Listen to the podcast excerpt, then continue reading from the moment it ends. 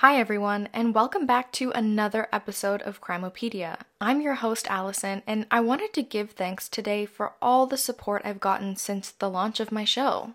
I have received some incredible feedback, and I'm always open to hearing more from you, so keep it coming. If you like the show, feel free to go onto Apple Podcasts, which is free with every Apple device, and leave me a five star review. Keep sharing the show with your friends, and I encourage you to interact with me whenever you can. I have my case suggestion form on my website at crimopediapod.ca, and on Instagram, I'm always responding to DMs. I also recently made the decision to upload the show to Stitcher, so you can find me on there as well as Spotify, Apple Podcast, Apple Music, and I'm working on availability elsewhere. You just have to let me know where you want to hear the show. Okay, everyone, I think that's all that I wanted to say before we talk about today's case, so let's jump right in.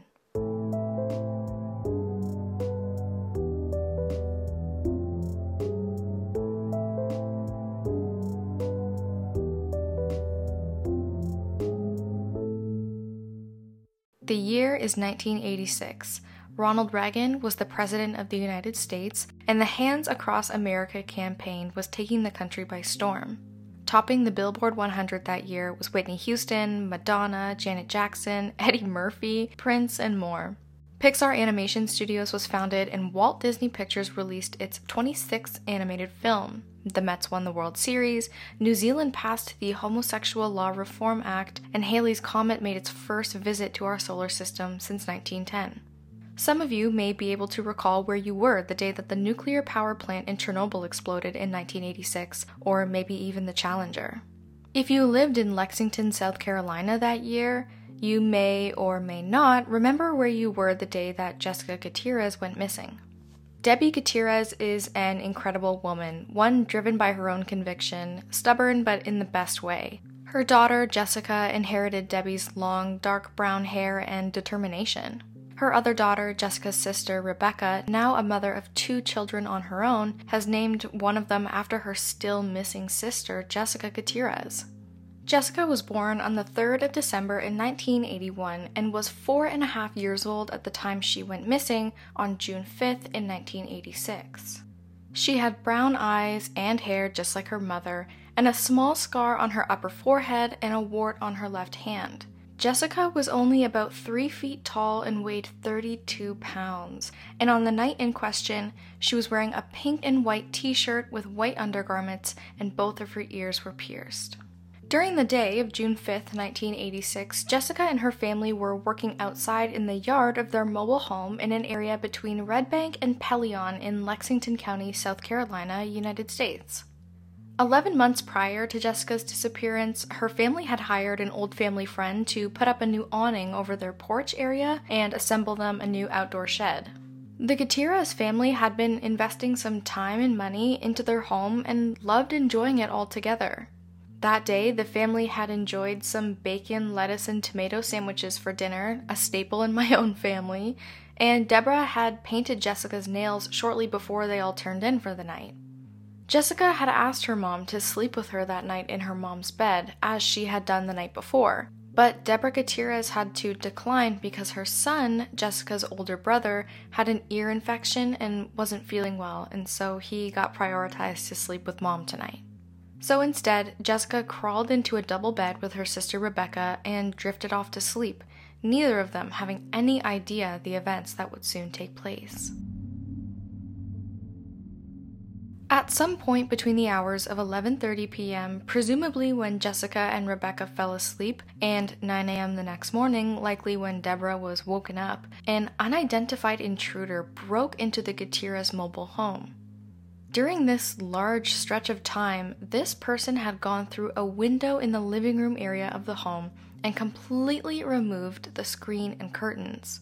The intruder then went into the bedroom where Jessica and Rebecca were sleeping on a double bed together and removed Jessica from beside her sister and exited the residence out the front door, leaving it wide open. On the morning of June 6th, young Rebecca had woken up her mom, Deborah, exclaiming that she wanted cereal for breakfast. But it didn't take long for Deborah to realize that although two of her daughters went into the bedroom together the night before, only one of them, Rebecca, had made it out. As well, upon inspection of their bedroom that they shared together, Jessica and Rebecca's room was littered with miscellaneous papers all over the floor, and Deborah noticed the front door to the home was wide open and the family dog had gotten inside and was roaming around. This was unusual for the family because I presume the dog would stay outside most of the time. And so Deborah was clearly woken up to chaos. Something was very, very wrong. In interviews, Deborah recalls turning to her daughter Rebecca frantically and asking her where Jessica was, to which Rebecca replied that she didn't know. But what she did know was that a man wearing a magic hat who had a beard had come into their room late at night and taken her sister away and left, all without waking her. Rebecca said that although she was awake and was able to witness the whole thing, she was paralyzed in fear and neglected to say anything until the morning because she must have fallen back asleep. As she was such a young child at the time, it's hard to imagine how she must have been comprehending this event taking place right before her. She had single handedly witnessed somebody come into her bedroom and take her limp sister out of her bed right beside her and leave with her, and she's still missing the next morning. But Deborah knew this was very serious, and so she immediately phoned the police and an investigation began. Only a few days before the abduction of Jessica Gutierrez, Deborah had broken up with her ex boyfriend who was living with the family at the time. He was reportedly abusive and controlling and may have had an alcohol problem, and so Deborah effectively kicked him out of the home. After the abduction, Deborah had called him and accused him of kidnapping Jessica, presumably working on the assumption that if it was him, then his motive would have been revenge against her but he denied being involved at all and was questioned by police and cleared relatively quickly. Jessica's biological father, David Gutierrez Ruiz, was also cleared and was living in California at the time, nowhere near South Carolina. Him and Deborah had divorced in 1983 when Jessica was only two years old, and he went on to go live in Mexico City for some time, but then did return to the United States. There were some allegations that I read about that David Gutierrez Ruiz had made comments in the past about coming to get the children, but this information was only found on a few sources. Regardless, he was cleared of involvement, although I'll admit I don't exactly know how. A lot of the investigation in this case has been kept under wraps still. Technically, it's still open. Jessica has never been found. So I'm really unable to relay information about how any suspects were cleared at all because it hasn't been made public. So for now, we just have to take the police's word for it. Speaking of the Lexington County Police, the day of Jessica's disappearance would be the first of many occasions where Deborah Gutierrez was grilled by them. Their first interaction was the beginning of a very contentious relationship between Deborah and the local police department. The sheriff working the case was Sheriff Metts, who was later charged and convicted of conspiracy to harbor illegal immigrants in 2014 and was also alleged to have taken multiple bribes throughout his career despite spearheading a campaign to deport undocumented immigrants in South Carolina. During the sentencing hearing for this conspiracy, United States Attorney Bill Nettles sentenced James Metts to 12 months and a day with two years of supervised release and a $10,000 fine. In his remarks, Attorney Nettles stated that one of the cornerstones of democracy is that citizens are able to maintain faith in a law enforcement system that carries itself with integrity and not a self serving good old boy system. For many, these charges against Sheriff Metts were the beginning of a broken relationship between the citizens of Lexington County and the Sheriff's Department. But for Deborah Gutierrez, the lack of trust in the legal system was apparent right from the jump of Jessica's disappearance. Not two days after Jessica went missing, Deborah had an inkling and began to fear that the police's focus on her daughter's whereabouts were already dwindling and that officers were maybe being pulled off the case. And so she decided to call the department like any good mother would. In what can only be described as an incredibly animated conversation, Deborah Gutierrez pleaded for Sheriff Metts to continue searching for her baby girl, and in response, he threatens her? The full transcript to this call will be linked in the description of today's episode, and you can also find it on my website in the sources. But a small excerpt of this call goes as follows Sheriff Metts states, We'll give you answers when we got answers to give. Now you mess with me, and I'll pull my people off, and we'll go home and go to bed and forget about your case. To which Deborah replied, You mean to tell me that if I mess with you, you would pull all of your people off this case, go home, and forget about my child? And Sheriff Metts states, That's right. It's unclear why Sheriff Metts had such a problem with Deborah Gutierrez right from the beginning. I mean, she's only trying to advocate for her missing four and a half year old daughter, but this conversation transcript was released in 2007, although obviously it was recorded the day of in 1986. But interestingly, it wasn't recorded or released by Deborah. It was actually the Lexington County Department that had tapped Deborah Gutierrez's phone in an attempt to be ready in case the perpetrator called her home demanding a ransom for Jessica's return. But what the Lexington County Police Department picked up instead was a small glimpse into the intensely combative relationship between Deborah and Sheriff Metts. The county solicitor at the time, Donald Myers, also did not take too kindly to Deborah's persistence to keep her daughter's case at the forefront of the police's attention. In one conversation, Myers reportedly recalled that Deborah was a squeaky wheel, but one that would not get oiled by Lexington County Police. Deborah really believes that someone in her own family or close to the family is responsible for her four year old daughter's disappearance. She also still holds on to the idea that her ex boyfriend, the one she left only a few days before Jessica went missing, was also involved somehow. In particular, she has her eyes locked on the man who had installed that new awning on the Gutierrez mobile home and built them a new shed only 11 months prior to Jessica's disappearance. This man was a 27 year old family friend at the time, one who's never been publicly named. He lived in the west end of Columbia, South Carolina, only about a 20 minute drive from the Gutierrez residence. Interestingly, only a few weeks after Jessica's abduction, this man stole a van from Lexington County and drove it to North Carolina, where he had broken into the home of a woman while she was sleeping and sexually assaulted her. After this incident and the arrest for this incident, Deborah went searching in a vehicle that belonged to him because he was a close family friend and insisted that she found fibers that were related to Jessica. Although I understand the term related is quite vague, and honestly, I couldn't find too much more information on this. Regardless of that, while this man was incarcerated in prison in North Carolina during 1987 for this break and enter and sexual assault, he had told his cellmate that he kidnapped a girl in Lexington County and buried her body in a landfill there, making specific mention of the fact that he was wearing a cowboy hat at the time. Although Rebecca, Jessica's sister, who was awake beside her the night of the kidnapping, was never able to specify exactly what she meant by the perpetrator was wearing a magic hat, a cowboy hat may or may not fit that description. When I hear magic hat, I think of top hat, the tall black hats. And when I think of a cowboy hat, I think of it has like a tall top on it and I can easily see how a very young child may get the two confused depending on the shape of the brim of a cowboy hat.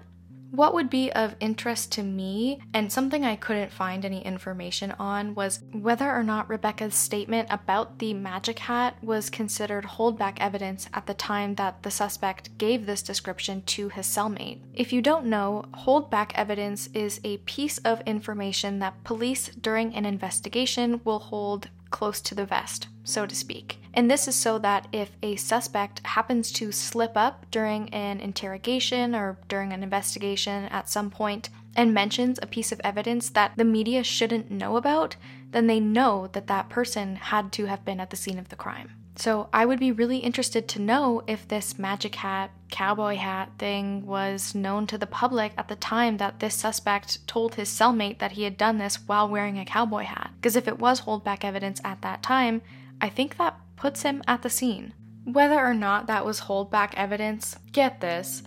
This man later offered up information about Jessica's potential whereabouts to police in exchange for full legal immunity, of course, but police rejected this deal and the matter was never pressed further. Although, for all intents and purposes, he is technically considered the prime suspect in Jessica Gutierrez's disappearance.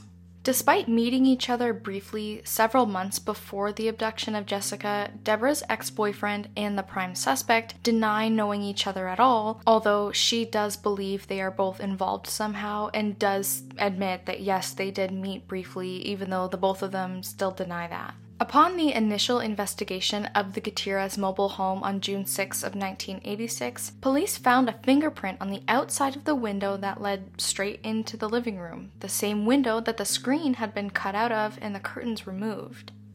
The location of this print indicated to police as well as the FBI that this print did come from the intruder because the intruder had to make this print to go inside.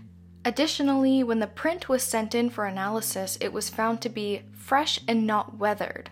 Some sources you may read if you decide to do research on this case on your own will tell you that this print was in fact matched to the 27 year old unnamed prime suspect, and some will say that it was not. But I personally found it a little bit difficult to discern whether or not police actually ran fingerprint analysis at all, and whether that involved trying to make an ID or if they were just trying to look at the physical characteristics of the print, I'm I'm not sure. If they did run forensic analysis or DNA analysis on the print, my guess would be that if the prime suspect in this case did in fact leave that print, the police may or may not have gotten a hit with him because if you remember, he committed that break and enter and sexual assault weeks after Jessica's disappearance. So if he didn't have any other charges on his record and they ran the DNA analysis or fingerprint analysis on the print that was left before he committed that crime, then he wouldn't have been in any police databases to match anything to. Now, I know that the United States does have public databases where you can access people's criminal records to where I could rule out this theory for myself. But again, this man has never been publicly named. I, I don't know what his name is, and so I can't search for that kind of information. And again, it's hard to say if they even ran that type of analysis at all. From all of my research, it looked like all the police were interested in is the quality of the fingerprint. Was it weathered? When approximately was it left behind? Stuff like that. Even if we discount the fingerprint, if there was one thing that Deborah Gutierrez and Sheriff Metts were able to actually agree on, it was that there was enough circumstantial evidence, and maybe some physical if you count the fibers found in this man's vehicle apparently belonging to Jessica, to move forward with an arrest. However, prosecutor Don Myers thinks otherwise, citing a lack of evidence and stonewalling the judicial process, withholding the oil from the squeaky wheel. What I personally found interesting was despite Meyer stating lack of evidence, he would end his career as a prosecutor known notoriously as one of America's top five deadliest prosecutors by securing two no body murder convictions and a running streak of sending 28 men to death row. The point I'm trying to make here is that although Jessica Gutierrez's case technically is also a no body case, some of the cases involving no body have still moved forward to trial under the prosecution of Donald Myers. And so I'm not entirely sure what the difference is between the cases that were able to move forward versus this one. This four and a half year old girl was kidnapped in the middle of the night, and there is forensic evidence left behind. So, despite not having a body, I don't understand why the stonewall. The prosecutor's office last reviewed the disappearance of Jessica Gutierrez in 2008, 22 years after the abduction took place, and again refused to move forward with an arrest or, frankly, even an investigation. In 2012, Deborah Gutierrez started a petition which unfortunately drew little attention, trying to get another out of state prosecutor to examine Jessica's case and also change the amount of time that one prosecutor is allowed to serve a single term in South Carolina. In 2015, she campaigned for another review, sending a letter to Attorney General Alan Wilson again pleading for another prosecutor to reevaluate the evidence and she is sure of who should be held accountable for the likely murder of Jessica Gutierrez. However, this attempt was only met with a statement from the spokesperson to Alan Wilson, Robert Kittle, who said that both the South Carolina Law Enforcement Division and the Lexington County Police have determined that nothing more can be done. There is not enough evidence to prove that the suspect is guilty in court beyond a reasonable doubt, and thus this suspect is a free man. He was released from that prison in North Carolina in 1997 after serving his sentence for breaking and entering and sexually assaulting that woman, and he's been free since. Despite former Sheriff Metts being reprimanded and prosecutor Donald Myers retiring in 2017, no new information has come out about the disappearance of Jessica Gutierrez despite both positions being filled. It seems that the replacements for both positions, sheriff and county prosecutor, share the same viewpoint of Jessica's case as those who preceded them. Sheriff Brian Koon sworn in on April 24th of 2015 and Rick Hubbard, the new Lexington County prosecutor, seemed to both view Jessica's case the same way as Sheriff Metts and Donald Myers did. Understandably frustrated, Deborah Gutierrez knows that if any meaningful justice is going to be delivered in Jessica Gutierrez's case, then she has to take it upon herself to seek it out personally. And that is exactly what she's done Deborah Gutierrez is always advocating, seeking information, and always missing her little girl. It has been almost 30 years since Jessica Gutierrez was kidnapped from her mobile home, just out of arm's reach from her sister and her mother. As of December 11, 2010, a direct quote from Deborah's Facebook page says, Something has got to change with our county, state law enforcement we as citizens of Lexington County have no one that we can go to for advice or to inform other officials about the lack of concern that some law enforcement officers have. It's hell fighting a system that was designed to represent the citizens. One day it could be you missing yours. God forbid, but if you voted for these officials into office, please take a stand and demand justice for our children. Although Deborah Gutierrez and frankly most others do believe that Jessica is in fact deceased, Deborah still holds on hope that one day she will be able to get to see her baby again. Even if it's just in the form of closure, even just to find Jessica's body would bring this whole ordeal to an end and let Deborah Gutierrez rest. There are still many people hopeful that this case can in fact be solved by some means. If you know anything about the abduction of Jessica Gutierrez on the night of June 5th, 1986 in Lexington County, you can call the Lexington County Sheriff's Department at 1 803 785 8230. Okay, everyone, that is all from me today. I know this episode is a little bit shorter, but when I learned about Jessica's case, I couldn't help but do some research on it, and I felt that it was necessary to cover. Each serial killer story and, and murder story each have their own lessons to be learned at the end of them, but the best thing that we can do as creators is simply tell a story that is very much undertold.